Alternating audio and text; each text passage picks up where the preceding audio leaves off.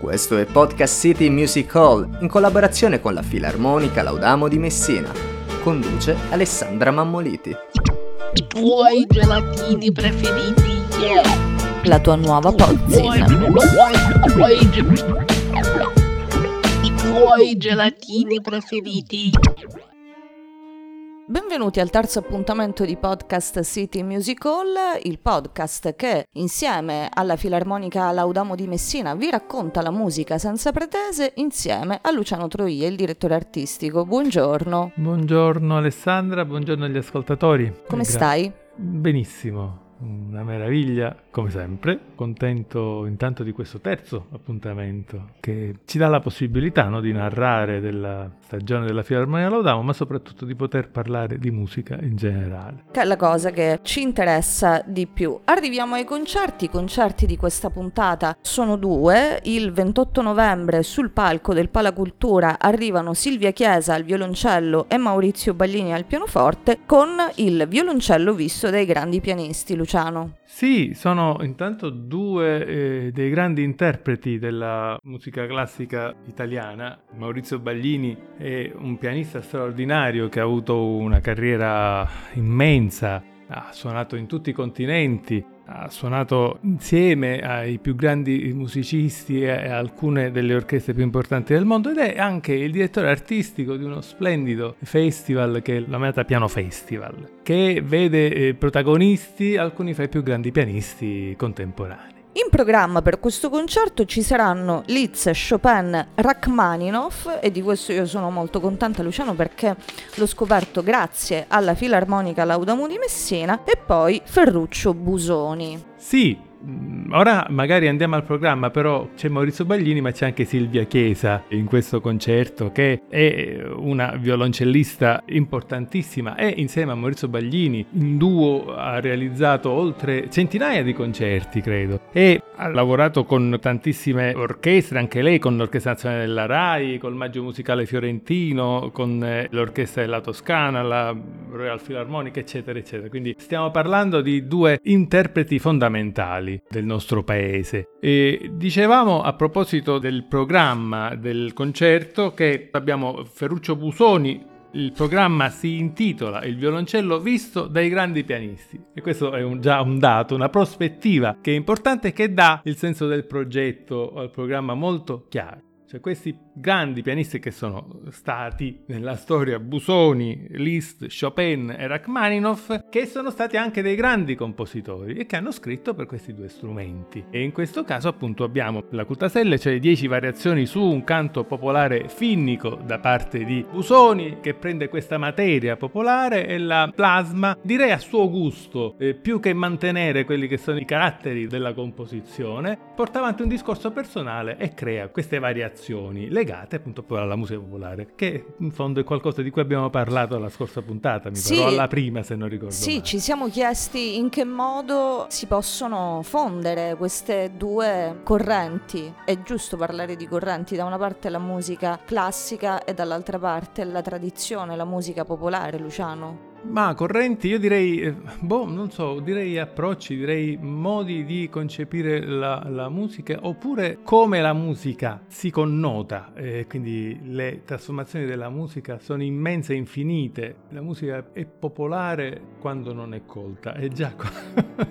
È il discorso un po' che abbiamo fatto nella prima puntata quando parlavamo di Bartok, ad esempio. Ma anche quando parliamo di quello che possono essere degli input del pop, quello che oggi noi chiamiamo pop, comunque della cultura pop, all'interno di quella, ad esempio, che è la musica contemporanea e quelle che sono invece le implicazioni legate a, a quelle musiche che si ascoltano sempre qui, fra virgolette, nelle sale da concerto. Che poi eh, mi viene anche in mente una suggestione, la musica popolare eh, può adesso essere definita anche come musica che nasce in un luogo? Brava, è esattamente quello che ti stavo dicendo. In realtà oggi addirittura la musica popolare ha preso questo termine che è un po' discutibile secondo me, che è world music, no? Che laddove noi mettiamo le melodie irlandesi come i canti degli indiani d'America, come la musica siciliana tradizionale, esempio eccetera, e lo vedremo quando ci sarà il concerto ad esempio degli Una Vantaluna a dicembre, nella prossima puntata immagino. Sì, la prossima Ecco. puntata. E quindi qua eh, in queste implicazioni sta proprio l'impossibilità di poter definire qualcosa come popolare e probabilmente anche come colto. Se colto poi diventa musica esclusivamente scritta, è chiaro, abbiamo la differenza, ma non credo sia esattamente questo il motivo.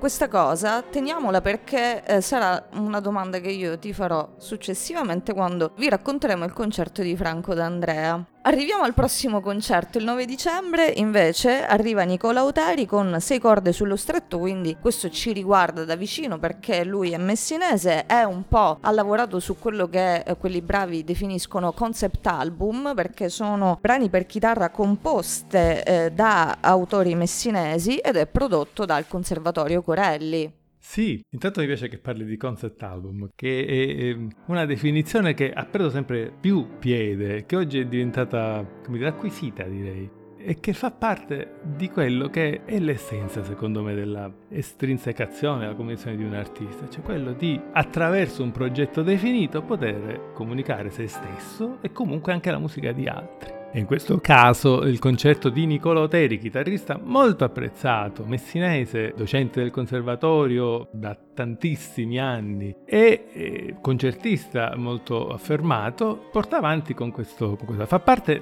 intanto il concerto di Nicola Oteri del 9 dicembre, se non ricordo giusta la data, sì, ok, Sì, il 9 dicembre. giovedì, e fa parte della serie Accordi Accordi, è giunta la nona edizione, una rassegna all'interno della programmazione della stagione della Filarmonica Laudamo che è legata ai nuovi linguaggi musicali. E infatti l'album di Niccolo Teri è connesso a composizioni di autori messinesi dello stretto, diciamo dell'area dello stretto contemporanei, tant'è appunto che si chiama Secordi sullo stretto, è un CD che è stato realizzato, prodotto dal Conservatorio di Messina, la prefazione del CD è del direttore Nina Verna e del presidente Giuseppe Ministeri ed è un disco davvero interessante che mostra la contemporaneità e la validità dei nostri compositori. Compositori che vanno da Carmelo Coletta a Salvatore Chillemi, Antonello Soraci, Carmelo, Melo Mafali, eh, Sergio Pallante, compianto Pippo Mafali, Antonio Calogero, Antonio, Antonino Pirrone, Michela Moroso, basta mi pare, sì, questi, questi sono tutti, tutti gli autori. E lo ascolteremo ehm, il 9 dicembre alle 19 perché fa parte della rassegna Accordi a Corde. Rimaniamo sullo stretto perché la Filarmonica Creative eh, Orchestra si è confrontata con Franco D'Andrea. Tu ci hai raccontato più e più volte che la Filarmonica è composta da musicisti che fanno parte dell'area dello stretto. La Creative Orchestra, sì. Com'è andata? E intanto, come dire, si è confrontata. Franco D'Andrea è venuto, è sbarcato dallo spazio ed è venuto a, a tenere due meravigliosi giorni, eh, giornate di perfezionamento e di studio per i componenti, i musicisti di questo organico che ho fondato attraverso la Filarmonia Laudamo nel 2015, si chiama Filarmonia Laudamo Creative Orchestra e che è composta da musicisti tutti dell'area dello stretto. Gran parte di essi appunto hanno partecipato al workshop e, e a queste giornate e D'Andrea ha potuto affrontare eh, un tema a lui molto caro che è quello delle elaborazioni delle aree intervallari, eh, che è un sistema musicale da lui sistematizzato direi, che applica e che studia da mm, decenni, quindi è ehm, un qualcosa che fa parte intanto della sua ricerca, ne abbiamo parlato già la scorsa puntata, irrefrenabile. È un ricercatore che non lo puoi bloccare da nessuna parte perché sperimenta ogni, ogni momento della sua vita musicale. E quindi la possibilità di potersi, detto tu, interfacciare, ma comunque chiaramente di essere condotti nel suo mondo attraverso queste giornate di studio è stata, eh, direi, memorabile. È stato anche importante, mh, come dire, verificare sul campo, perché poi alla fine sì, è importante eh, dire di poter avere questi grandi maestri, ma se non c'è un'occasione di confronto reale e chiaro, la scena musicale, sai bene quanto, quanto mi interessi questo termine, non è che ne risenta poi tanto, ma invece nel confronto diretto, infatti D'Andrea ha suonato e ha fatto suonare i suoi sistemi e comunque musica insieme per due giorni continuati Ed è questo, secondo me, di cui non abbiamo bisogno noi come città di Messina, ma ha bisogno in generale la musica, di potersi confrontare e poi alla fine verificare sul campo che effettivamente anche come ha detto lo stesso D'Andrea, ecco, c'è un bel ambiente ecco, musicale nella nostra città sicuramente e comunque all'interno del nostro, nostro ensemble. C'è una cosa che hai scoperto in questo nuovo linguaggio che magari, visto la tua esperienza e anche il fatto che sei un musicista, una cosa nuova che Franco D'Andrea ti ha trasmesso durante questi due giorni? La cosa nuova che Franco D'Andrea ha trasmesso a tutti noi in questi due giorni è che, nonostante mi è capitato di aver studiato eh, in precedenza proprio il suo metodo, ma non attraverso lui, seppur mi è capitato di eh, seguirlo alcune decine d'anni fa, anche a Siena, eccetera, ma di verificare sul campo, in questo caso, l'importanza di quella che è la cosa fondamentale, è strano a dirsi, primitiva direi della musica, dell'intervallo. L'intervallo musicale, cioè la distanza fra due note che sembra la cosa più banale all'interno della musica, ma la grandezza, l'importanza, la specificità e la necessità di capire quanto sia importante un intervallo. Molto spesso ci mettono davanti un foglio di note, una dietro l'altra, ma alla fine la consapevolezza di quelle che sono una nota accanto all'altra non è che ce l'abbiamo sempre. E allora già la distanza fra una nota che precede l'altra è sapere dove può andare una nota rispetto all'altra, però a livello di linguaggio musicale, consapevolezza, è quello il, forse la parola che mi viene prima, ecco, è, è, è determinante. Il risultato è determinante, ma non solo a me, ma alla fine vedevamo che noi, come sai, siamo un gruppo di musicisti che derivano, che hanno un background sia jazz che classico, che anche di altra natura e ognuno di noi è rimasto sorpreso di quanto fosse importante questo concetto, che chiaramente sto dicendo così, sto dicendo in maniera molto molto banale e primitiva, ma alla fine probabilmente questa è la prima cosa che balza all'occhio. Che poi lui ovviamente riporta eh, sul palco. Il concerto di Franco D'Andrea è stato bellissimo, ma è stato anche molto complesso con l'amico che segue podcast City Musical che state ascoltando su Spotify, lui è un musicista, mi ha detto è stato veramente molto difficile, bellissimo. Ed è come se Franco D'Andrea si dividesse, cioè come se fossero due persone che suonavano, lui ha avuto questa sensazione che io voglio riportarti perché c'era veramente una grande intensità. Uno dei motivi per cui tu, anzi il tuo amico, ha detto una cosa del genere, così se uno vuole dire qualcosa, se necessariamente deve dire qualcosa, oltre al fatto di ammirare quello che ha detto il tuo amico, perché effettivamente è una di quelle sensazioni che vengono prima. E l'applicazione della poliritmia da parte di Franco D'Andrea, sicché sembra veramente che ci siano tante situazioni contemporanee che succedono ritmia, che ci sono più ritmi all'interno della stessa struttura musicale, eccetera. Anche perché deriva dall'immenso amore, profonda conoscenza della musica africana da parte di Franco D'Andrea, cioè quindi tutta quella che è la parte ritmica che deriva eh, da un musicista che è così appassionato di jazz, quindi così vicino al jazz e che comunque, oltre al fatto di dividersi come persona, probabilmente ha diviso tutte le epoche, ha approfondito ciascuna delle epoche legate al jazz, legate non solo al jazz ma anche alla musica contemporanea del Novecento, ha fatto come dire un grande viaggio all'interno delle epoche. E infatti e del... sì. ti interrompo certo.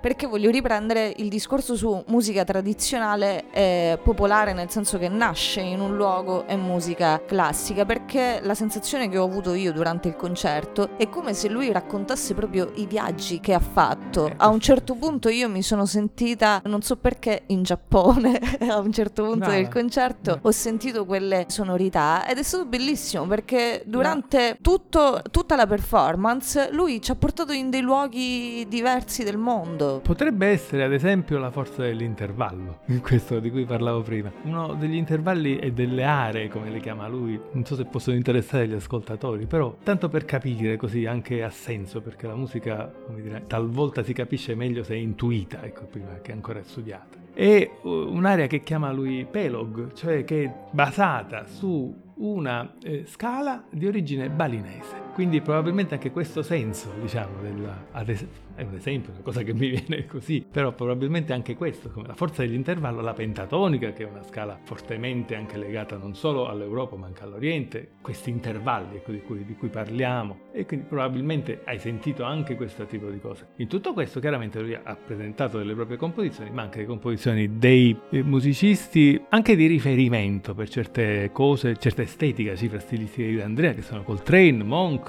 ma anche C'era Gershwin. Duke Ellington. Anche Gershwin eh, di, di Ellington non ricordo se che abbia fatto nulla, però ricordo Monk, ricordo Coltrane, Gershwin e ricordo anche una Tenderly, che è un brano, una canzone americana di Gross, sì, il compositore, che lui, come dire, mi diceva che sta tirando fuori in- proprio in questi, in questi ultimi concerti, che è capitata, che è arrivata a un certo punto in queste sue ricerche, sperimentazioni e poi chiaramente anche i suoi brani che derivano anche da questa unione degli intervalli che lui ha realizzato come, come concetti. Era un concerto senza programma. La cosa che mi è interessato è che fuori onda, mi dicevi, che ehm, strano che non ci fossero così tanti giovani per vedere D'Andrea. Mm?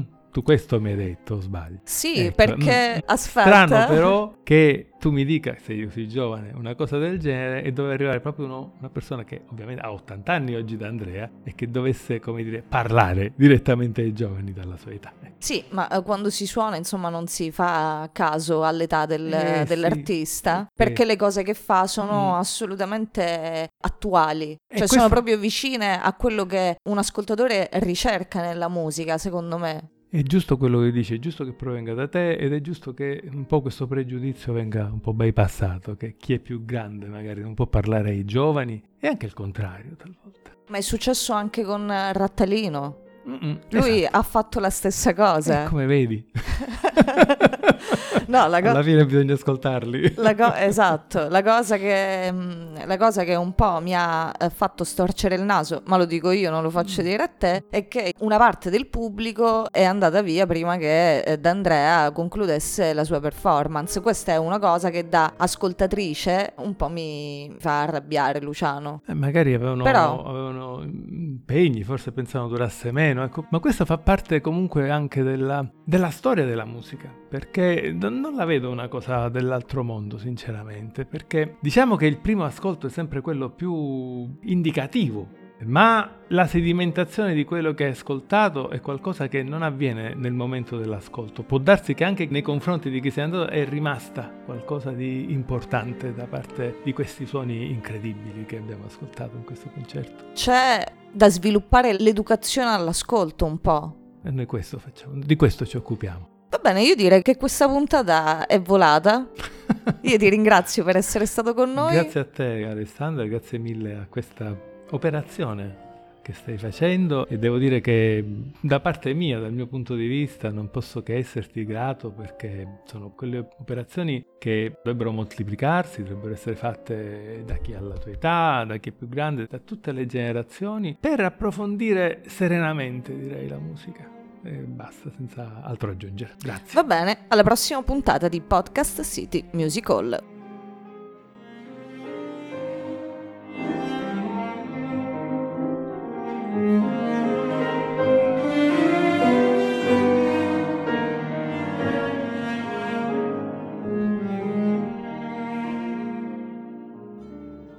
Se questo podcast ti è piaciuto, allora mettici un mi piace e continua a seguire tutti i podcast dei tuoi gelatini preferiti sulla nostra pagina Instagram. Alla prossima!